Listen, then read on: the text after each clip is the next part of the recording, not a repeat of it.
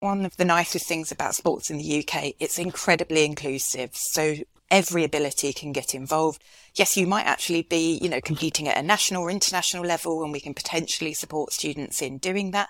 But if you just want to try a new activity, you're incredibly welcome. This is Let's Talk Higher Ed, a podcast for high school counselors and university admissions representatives worldwide who aim to help connect students to their dream schools. In each episode, we hold candid conversations with our community of students, their counselors, and universities to discuss everything from dealing with anxious parents to ensuring a seamless transition to university life. Let's get started. Welcome to Let's Talk Higher Ed podcast. I'm your host, Tim Munnerlyn, Senior Director of Education Partnerships at Cialfo. Cialfo supports counselors with our powerful and simple to use platform, helping counselors and students save time and making higher education more accessible worldwide. We also support universities.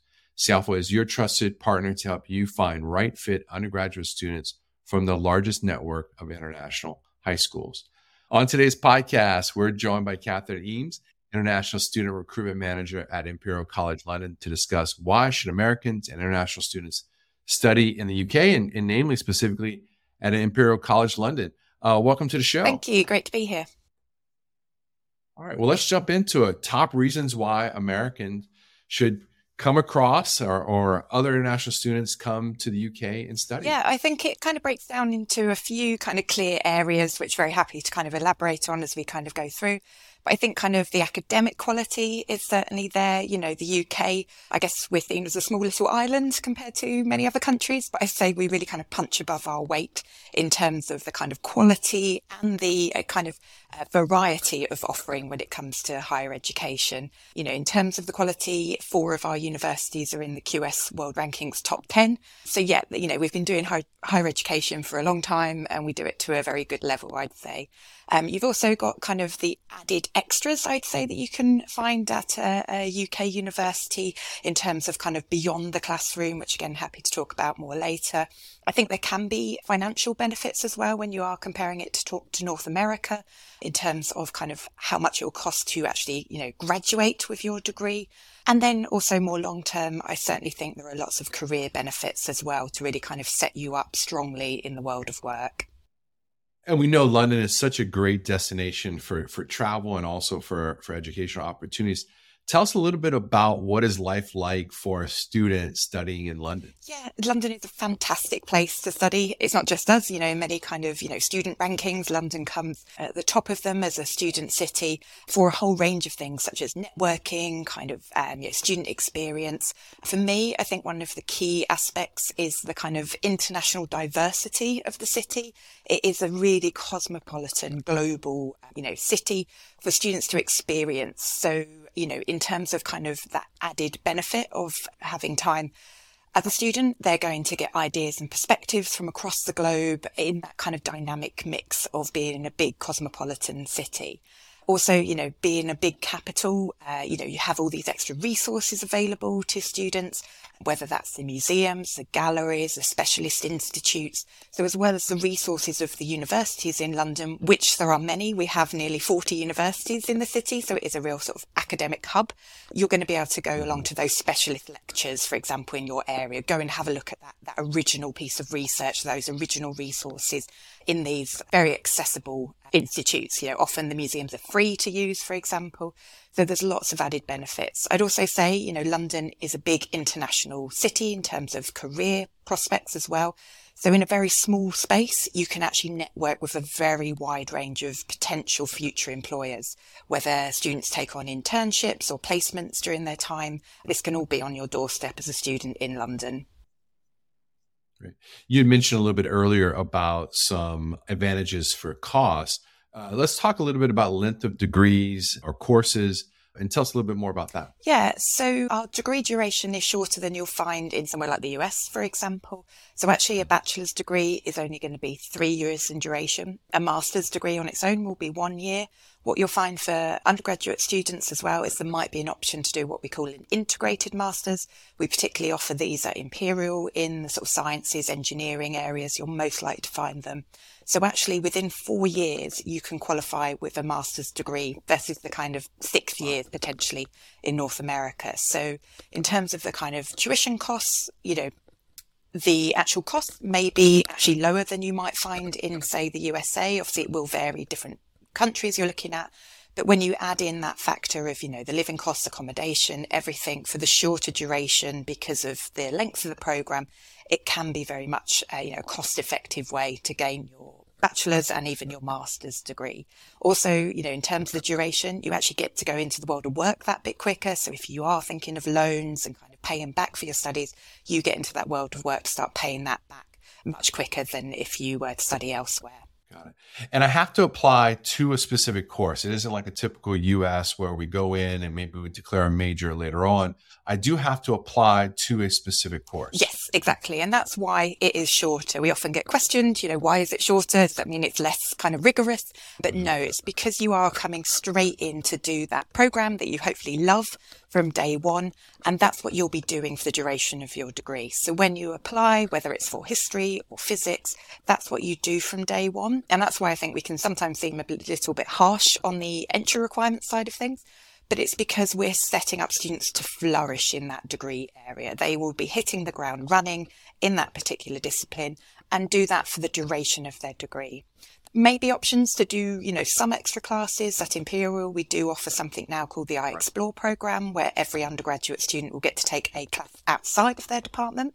Could be something completely different, you know, humanities, management, social sciences, philosophy. But at the same time, they will need to be loving their physics or mechanical engineering degree. That's what you're going to be doing. So, you know, potentially it's not for everyone if you're still making decisions, but if you're a student who knows what you want to do, you love your subject, and you don't want to have to keep taking all these additional classes that just don't interest you, the UK, particularly the English system, can be an absolutely brilliant fit for you. Right. So I'm let's say I'm new to this whole process. Can you give me some general guidelines and timelines and and ways that I can apply to programs in the UK. Maybe I'm an 11th grader just getting started. Yeah, and I say the earlier the better to start doing your research. The key to applying to uh, the UK is something called UCAS, the University and Colleges uh, Admissions Service. Some universities may accept applications in different ways, a common app or direct applications. However, every single UK university will be on UCAS. So if you are considering the UK as a destination, absolutely recommend that you familiarise yourself with the website.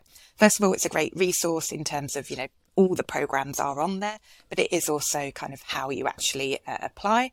So with UCAS, you are actually limited to five different university programs to apply for. So that's why doing your research early is really, really recommended because the good news is you only need to do this process once. You don't need to worry about doing lots of different kind of application styles, different essays for different universities. It's just this one application. But obviously the flip side of that is it's your one shot. So you want to make sure it's a really good application and you are applying to the right programs for you. As we've already mentioned, you are applying for a specific subject area. So everything in that, that application is really tailored to that particular subject. So you're doing your research nice and early. In terms of the timeline, so you'll actually be submitting your application nearly sometimes, you know, at least sort of nine months really in advance, uh, potentially a year in advance of starting your studies. So generally we'll be starting in sort of September, you know, potentially early October on some universities. And the UCAS application system will open up the summer the year before. So quite early on. There are two kind of key deadlines I would say to be aware of.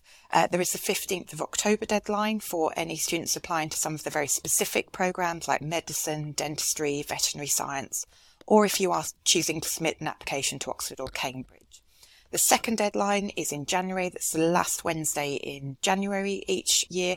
And that's what we call the equal consideration deadline.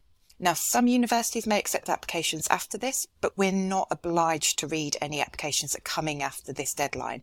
So for competitive universities like Imperial, we simply already have enough applications by that point. So really, really important to stick to that January deadline. I'd always recommend students, you know, get your application done before kind of the Christmas holidays, for example. Don't leave it to the last minute. It's always better to get it done so you don't need to worry about it. And you're accepting students on a rolling basis, right? So if I get my application in, it isn't isn't always where I have to find out on a certain day. In the United States is, is typically uh, May 1st, but you do, or excuse me, April 1st, you start finding out.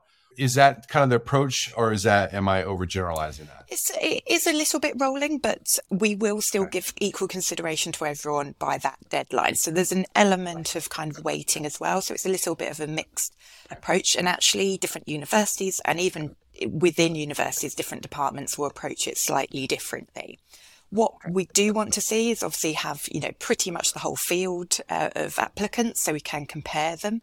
But we may start kind of contacting you. Say you submit an application earlier than January, we may start contacting you for things like potential interviews or any follow up tests, and you may hear back earlier what all UK universities try to do is get all decisions made kind of by the early spring. So for Imperial, we aim to have all decisions made by the 31st of March but a lot of people will have heard back by then. So there's not kind of one set deadline when people will hear back. So potentially applying earlier, you might hear back earlier, but some students will still be waiting towards kind of March as well. Okay, well, thank you. Let's talk about the structure of the academic year. I know in the UK it starts a, maybe slightly a little bit later than we talk, may, may find in the United States. Uh, what's a typical academic year look like? Yeah, for an undergraduate, most students will be starting in that kind of September time. Imperial is actually one of the last ones to start in the year, so we start the first week of October normally. But most students, you know, by mid September, end of September, you'll be starting. For kind of first years, that's kind of your welcome week when you're kind of settling in and kind of meeting people, and then classes will start in most cases, although different universities, you know, are a little bit different, you'll have kind of classes up until sort of a little bit before the Christmas break, with then mm-hmm. around three, potentially four weeks, depending on how the kind of Christmas holidays fall in the UK, where students will be off, can go home, can spend time at their university, choose what they want to do, and then come back for January for kind of the second round uh, of classes, which normally kind of extend up until sort of the Easter into kind of maybe April, May time. And then after that, again, sort of maybe a three week holiday again, there may be exam periods rather than sort of so much formal teaching, although some teaching may be going on into around the summertime. And by around kind of mid June, most universities will have wrapped up for undergraduate students and you get a really nice long holiday of around three months, which often is when students decide to go home or indeed maybe pick up, say, an internship and, and spend some time working in the UK as well, which is an option. Right. Well, we know in the US, we have a lot of universities that are set up in a campus feel, you know, Ivy walls and, and such, and, and student rec centers. How is that compared to maybe at Imperial? Is it the same kind of feel? How is it different or how is it similar? Yeah, we're kind of, I, I, kind of always say we're a bit of a blend between a city based university comparing to like NYU, something like that, and a, a, kind of campus university. We are right in the heart of London. We're Central Zone 1, South Kensington. Anyone who's maybe visited as a tourist, you might walk past our doors. We're next to the Science Museum, Victoria and Albert Museum, Natural History Museum, Hyde Park. So you are in the city. However, when you walk through our kind of main entrance onto campus, you do get a real campus um, feel. As an undergraduate student, you will be kind of spending the vast majority of your time kind of, you know, few blocks, I guess, in terms of, you know, the buildings. It's where the vast majority of the teaching happens.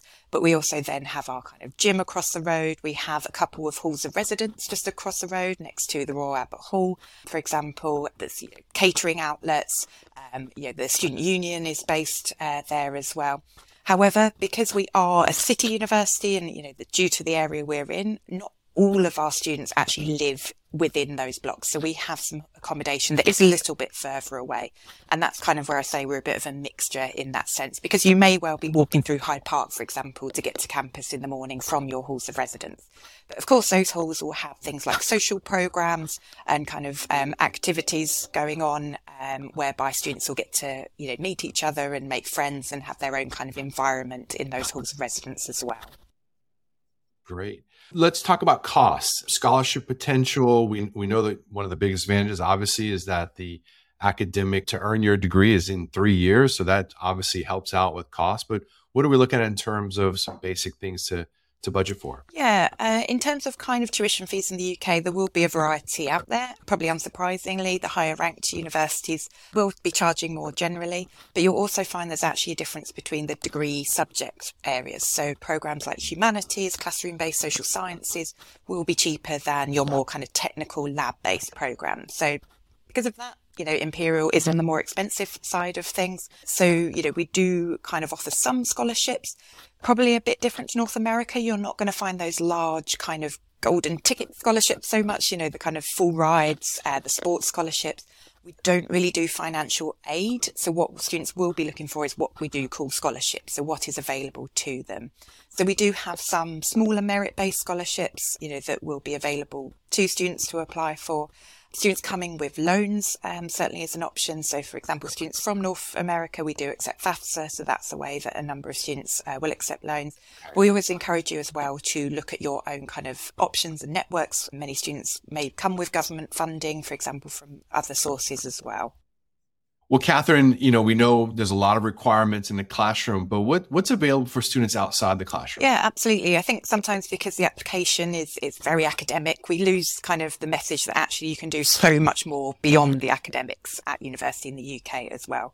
So in terms of just kind of socializing, enjoyment, um, every UK university will have what we call the student union, which will have lots and lots of different clubs and societies to get involved in. At Imperial, we actually have 380 clubs and societies. So I'm pretty sure just about every student will be able to find something they're interested in, whether it might be academic related. You know, each department will have their own kind of groups. Being very techie, Imperial has things like a robotics society, a drone society. But we also then have things like a tea drinking society, so students can just sit around and meet each other and drink tea. So there's lots to go on. Um, Crumpets included, right? Crumpets yeah, included, exactly. you know, sports, you know, maybe sports isn't quite to the same level as in the USA. We maybe don't have those very large stadiums. But I think one of the nicest things about sports in the UK, it's incredibly inclusive. So every ability can get involved. Yes, you might actually be, you know, competing at a national or international level and we can potentially support students in doing that. But if you just want to try a new activity, you're incredibly welcome. Our football or soccer teams, for example, have teams A to F. So kind of every ability is very much uh, covered in there. And then just to kind of also say, you know, added extras, uh, kind of uh, maybe more long term in terms of building your resume and kind of what else you can get from university. Imperial offers uh, things that you know many other universities may offer as well, but things such as supporting students in actually going on their own journey around their own career destinations. So we found that many of our students are interested in kind of starting up their own companies or have fantastic ideas and want to make them into kind of you know, prototypes. So we offer things like hack spaces. So students of all uh, different disciplines can go along and utilize things like 3D printers, laser cutters, woodwork, metalwork machines, even if they're doing a theoretical program like mathematics, for example.